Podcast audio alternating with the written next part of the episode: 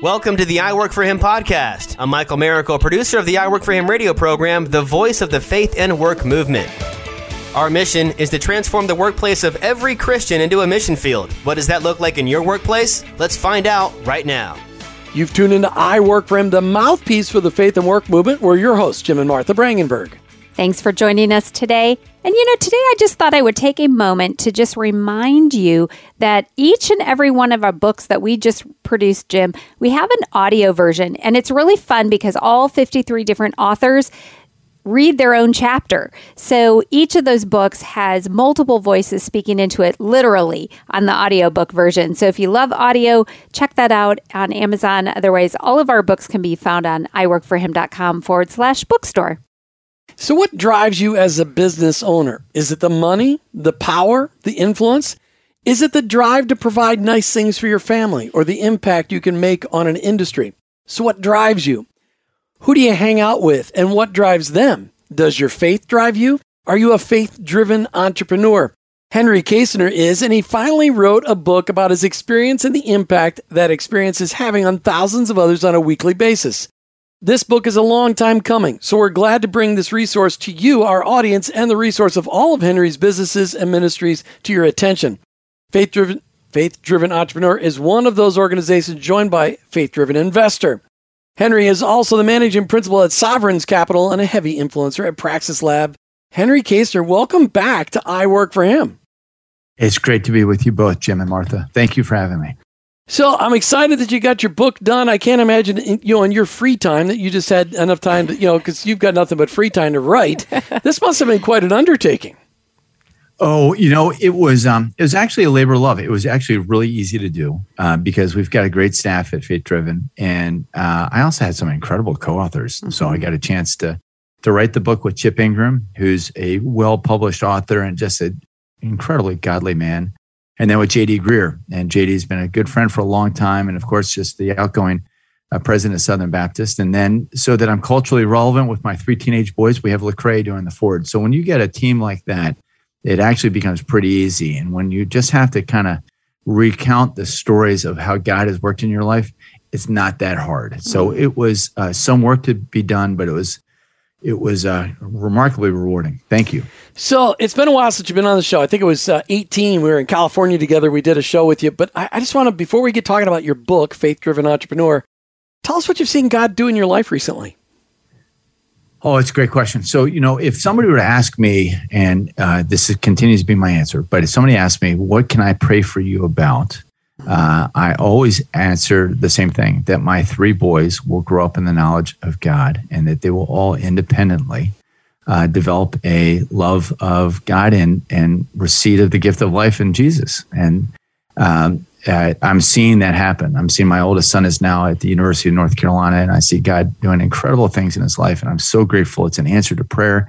Kimberly and I also pray every night that our boys will uh, will know godly women and that they'll marry a great godly woman someday. And so that prayer has not yet been answered, but you know, it's early. The boys are 15, 17, and 19. So we're grateful that God hasn't answered that prayer yet, but he has answered the first one, which is that they'll each know know him.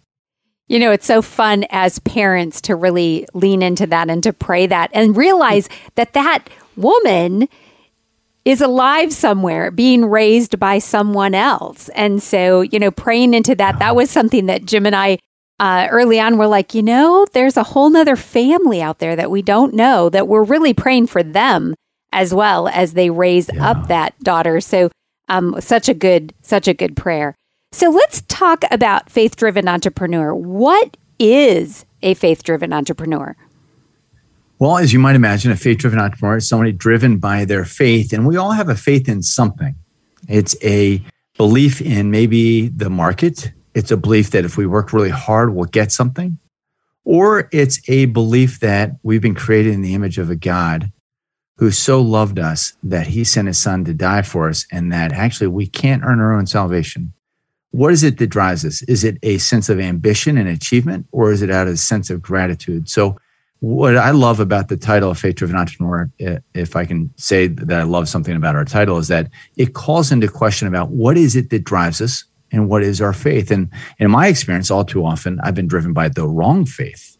Mm. It's a belief in my ability or my team's ability, um, or in the marketplace, or in that a whole bunch of different things will develop or deliver rather satisfaction and joy.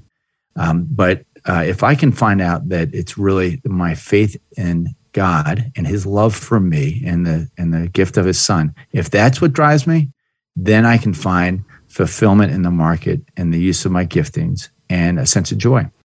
So, why do you think there's such a disconnect from most Christ followers, including pastors and most churchgoers, about the significance of the role of the entrepreneur on society as part of the kingdom that Jesus talked about all the time? Yeah.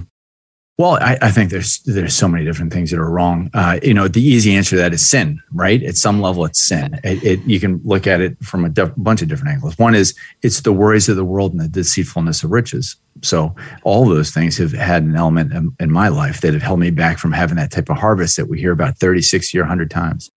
I think that there's also um, this kind of legacy feeling that there's a pecking order in the kingdom of God and that you've got pastors and then you've got missionaries and then you got the business people, and the role of the business people is really to help fund some of these higher levels in this kind of a caste system. And in the United States, nobody would ever call it that, right? You're never going to be in a, in a church where the pastor says, you know, I'm at the at the top of the pyramid. And yet you actually do find that uh, quite a bit overseas, actually. So there's some cultures and communities like in India, and you even find kind of like echoes of that in the States. And so uh, I don't think that you find a lot of pastors that are able to really speak really well into the role of an entrepreneur or a business owner because it's a world that they don't have a lot of experience in. Um, and so they're not as comfortable in talking about our call to create and what does it look like to be created in the image of a God who worked six out of seven days and whose work continues to this day, which is what, of course, the Gospel of John says. I don't know that a lot of pastors are are comfortable and as familiar we're talking about the fact that actually God's kingdom is coming. That's you know what Jesus talks about in the New Testament: come to proclaim the good news of the coming of the kingdom of God, and the role that we can play in it. So we have this holy sense of calling, but um, we haven't heard about that a lot in our churches. Increasingly, that's changing. Right. Um, uh, yeah. So that's an answer. So, what do you see happen when a Christ following entrepreneur actually understands that God gave them the gift of entrepreneurship? Well, it, it's a sense of, hopefully, it's a sense of joy and gratitude. Mm-hmm. That, you know, that what happens, what's our natural reflection and reaction when we're given a gift is one of gratitude. And when we realize that we've been given these gifts, uh, to be grateful for it, but then also to get a sense of joy and purpose about being used by God under His power for His glory in the work that He is doing in the world. That's a special, special, beautiful thing that gives us a sense of purpose and mission. And with that, um, allows us to have a, a joy again that's attractive to our partners, our vendors, our customers, and our employees. And that type of gratitude and joy is attractive it makes these folks want to be in relationship with us. It leads to greater employee promotion and retention. It leads to, to better business development relationships. Great things happen if we have this sense of gratitude for these gifts given us. You know, and I got to believe we've interviewed uh, you know, we've interviewed thousands of people, and it's also a relief, Henry, when a business owner, an entrepreneur finds out that it's okay that to be an entrepreneur that God called them to do that, that they don't need to quit their job to go be in full time ministry that they already are. It's a, yeah. it, it, provides a great deal of relief. I, yeah, that's I don't know. Have you seen that? Well, I felt it. I felt it. It's it's it's not only just a sense of relief. It's a sense of well, I'll tell you where I get the sense of relief. I get this sense of relief when I come to really understand the gospel and that my identity is the beloved child of God, and that when God looks at me after a day in which I didn't get as much done as I wanted to get done or my business isn't growing the way that I thought it should grow. Maybe it's even shrinking. The sense of relief comes from the fact that when he sees me, he doesn't see an entrepreneur that's successful. He sees his son. That's what mm. scripture tells us. That's the relief. That's right. the relief. That's the joy. That's the gratitude. But yes, it is a special, beautiful thing to be called into what he's doing in the marketplace and the redemption and restoration of all things. And, and, um, but yeah, there's a relief. But the relief primarily comes from the fact of just realizing how much He loves us, and we don't have to do it on our own. Great perspective. That's right. You're listening to I Work for Him. We'll be right back with more from Henry Kaestner. Check him out online, faithdrivenentrepreneur.com, faithdrivenentrepreneur.com. We'll be right back. You know the kind of person that always tells you about the latest trends or the special deals around town? Well, lean in because here's a message from that kind of person. The Awaken Podcast Network is the place to be. Go to awakenpodcastnetwork.com and unlock God's purpose for your work with help from some friends. You will find a gathering place of podcasts that provide simple tools, faith stories, and conversations that will inspire and equip you to vibrantly live out your faith in your work today. Go ahead, check out awakenpodcastnetwork.com and then be that kind of person and tell a friend. Hey, welcome back to I Work for Him. As we're talking with Henry Kaestner, you can check out his organization, Faith Driven Entrepreneur, online and his book, Faith Driven Entrepreneur, online at faithdrivenentrepreneur.org. That's faithdrivenentrepreneur.org. So, Henry, you didn't always have a biblical understanding of entrepreneurship, did you? No, no. And I still don't have a complete one, but I definitely didn't. I didn't come to faith until I was 28. So um, I absolutely didn't uh, from the beginning. So, how did that switch for you then? How did you then um, make that adjustment as a young adult? Well, I, well, the first thing that happened was that I came to know Jesus uh, mm. when I was 28, and uh, that changed everything. And then um, I was running a business at the time, and then it helped me to understand that God actually cared about what I did, and that there is a sin that had been in my life and that if I kept on willfully sinning, that would be a really bad thing. And there's an aspect of the uh, the the late night entertainment part of the the the business that I had run before in terms of being involved in financial markets. That oh, I'm so sorry. There had been an element of the late night entertaining that had uh, just been part of just where I was in the financial markets that I didn't want to be involved in. I didn't want to be out away from my from my wife at, at, at 10 o'clock at night and going out to bars and entertaining folks. And so, uh, what it meant for me right off the bat was God cared about the work that I did, and that I needed to be able to make sure that my faith was a part of what I did as a business. So, for for me, as is the case for so many entrepreneurs, it was a question of what we couldn't do anymore. Mm. And it was probably probably took me ten years before I really kind of was able to lean into really understanding about what I got to do now, and the joy that came from that. And I think that that's the case with a lot of new believers. And it's one of those things you, you I mean, we all came from the, a lot of us are trained on here, here's all the things you can't do. You come a believer, here's all the list of don'ts. But that, that's not what Jesus came to bring. He didn't come to bring the don't list, the to don't list. He came and gave us the to do list. So when you look at entrepreneurs in the Bible, who's your favorite biblical person who was a business owner? Wow. Well, you know, you've got Lydia. She was great. Um, she just uh, was clearly successful. She was a purveyor of fine cloth and purple yarn, and I mean, so and that was that was a luxury item at the time. Mm-hmm. So she was a leader in the marketplace, and um, just saw a great opportunity of being one of the original gospel patrons, if you will. It's a great organization called Gospel Patron that gets into some of that. Mm-hmm. Now, Paul was a tent maker. Paul was out there preaching the word and just going through incredible trials. I mean, shipwrecks and all the things that he goes through and yet he was out there um, as an entrepreneur, as a tent maker. And I mean, it's all over, all over scripture.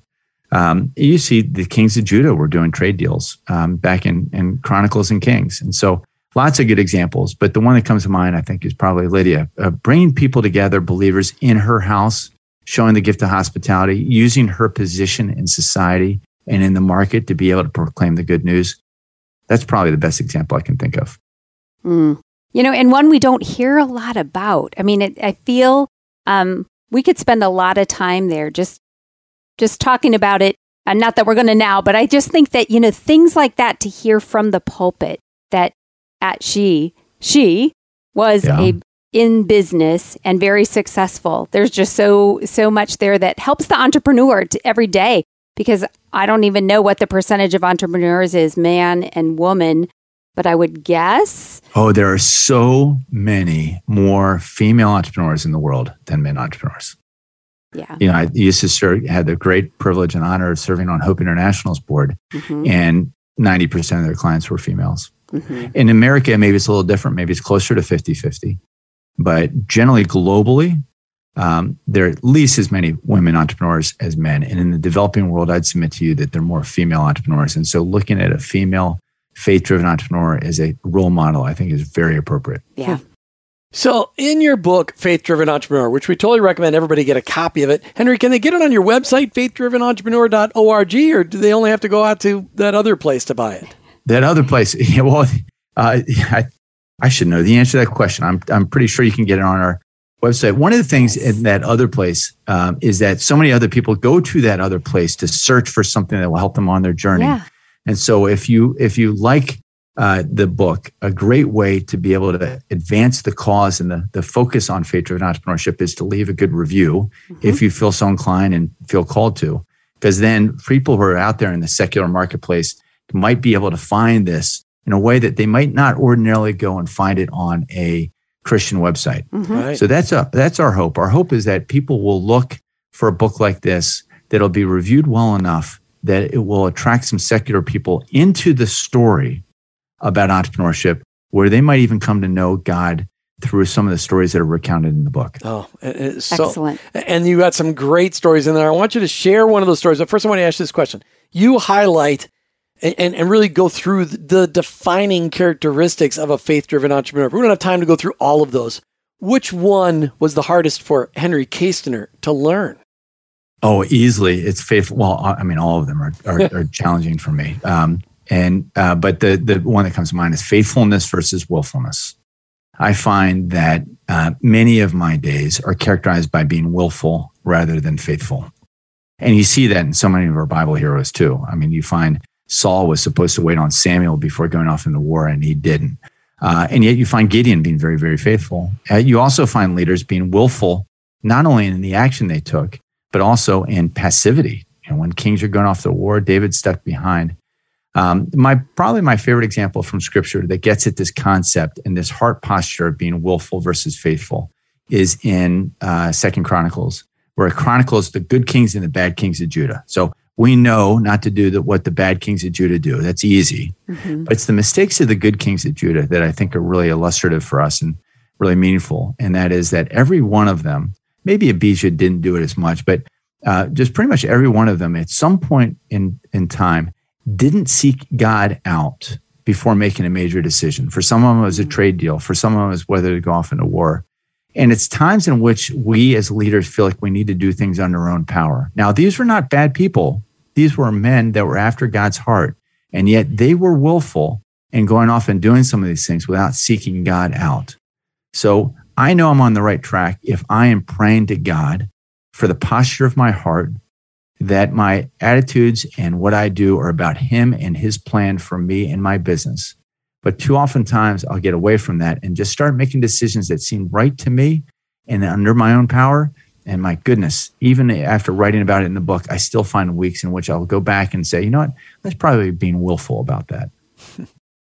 Share one of your favorite stories uh, of a faith driven entrepreneur, whether you included it in your book or not, that really just had impacted his or her community. Because I, I believe that that's what God gave us entrepreneurship with. For is to impact not only the people that work with us, but the people that we work for and then the community that we're in.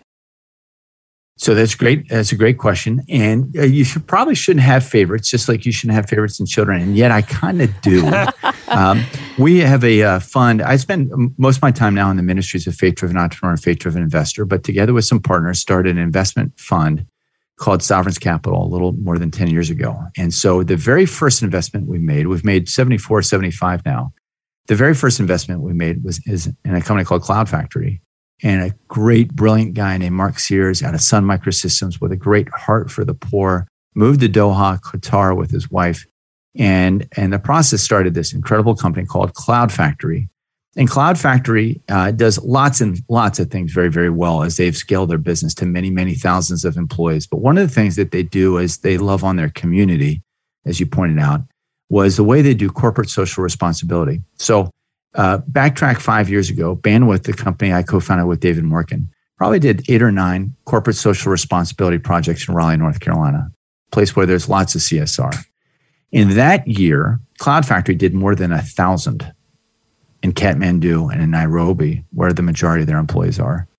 And those are cities in which there is not, no such thing as CSR. So, in a place like Kathmandu, when you are loving on your community that often with your teams of employees, when something like the big earthquake that happened in Nepal happens, then oftentimes you and your workers are the first responders. And what a great opportunity to have a witness and a testimony of love for community, to give a sense of meaning and purpose to your workforce, and then just to be able to have an opportunity of sharing the reason for the hope we have by loving on community. So, uh, for an entrepreneur that does that with excellence and at scale in difficult places, I I would say Mark Sears at Cloud Factory because if he can do that in Kathmandu, I can do that where I live in Northern California now, or I can do that in Raleigh, North Carolina, or I can do that in yeah. South Central Missouri. Yes, you can. Yes, you can. We're talking with Henry Kaestner today. Check him out online, faithdrivenentrepreneur.org, faithdrivenentrepreneur.org. We'll be right back with more on I Work for Him. Want to build a profitable side hustle that impacts people with truth and healing in themselves and in their leadership? Then look at becoming a certified leadership coach with Giant. Giant has been in the leadership space for over 13 years and has over 500 coaches in over 127 countries. Their coaches are being hired by Fortune 500 companies and organizations like I Work for Him.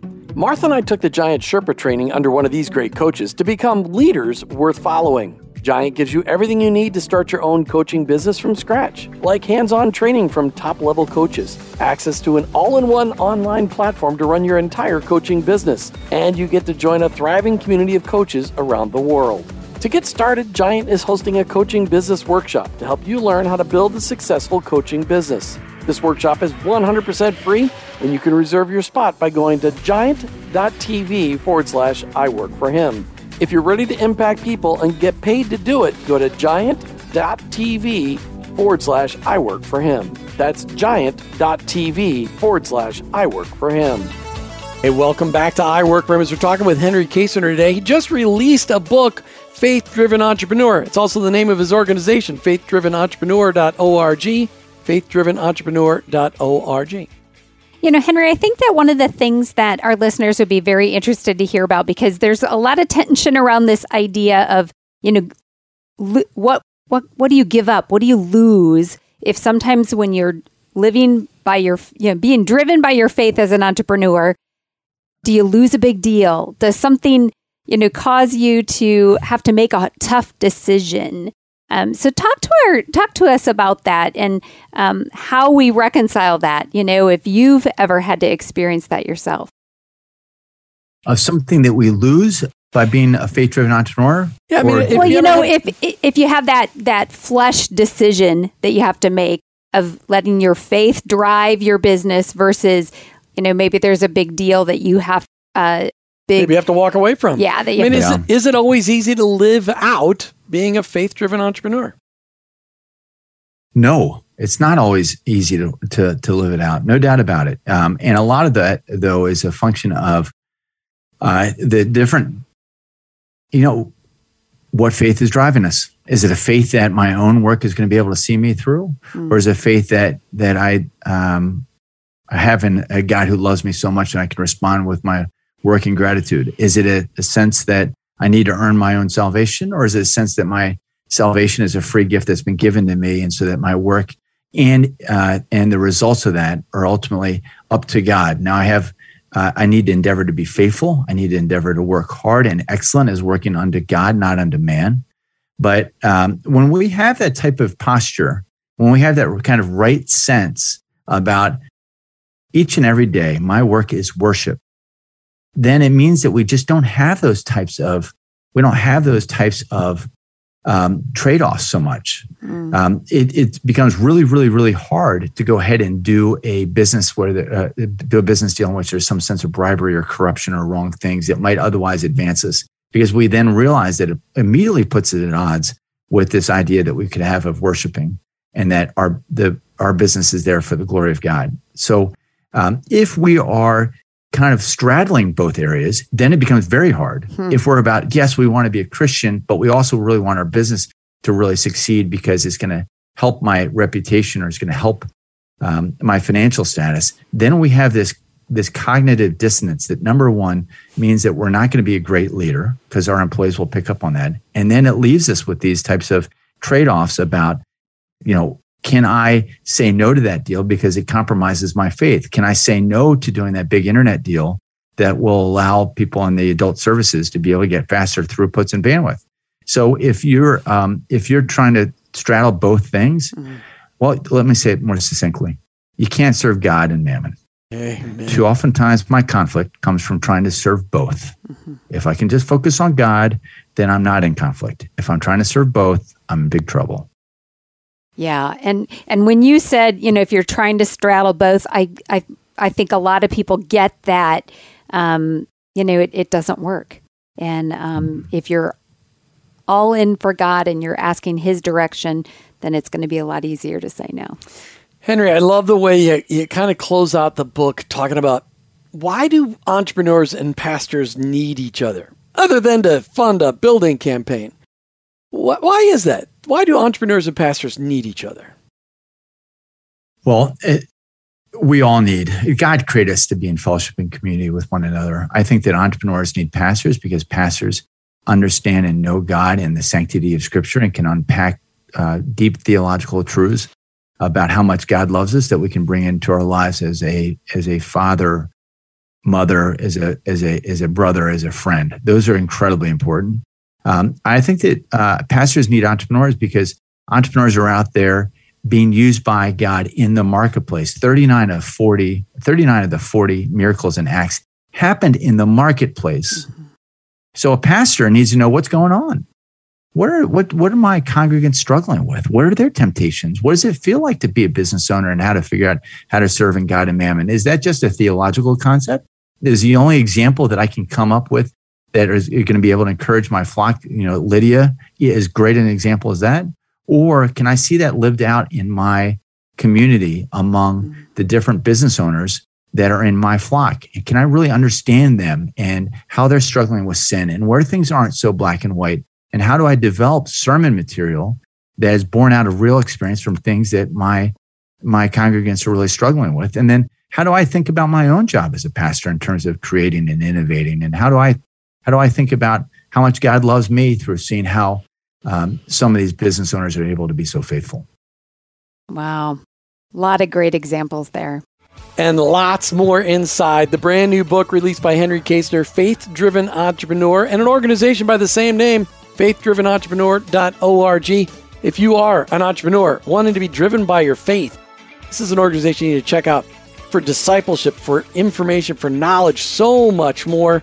Check him out online. Henry Kaestner's at faithdrivenentrepreneur.org. Henry Kaestner, thanks so much for being on I Work for Him today.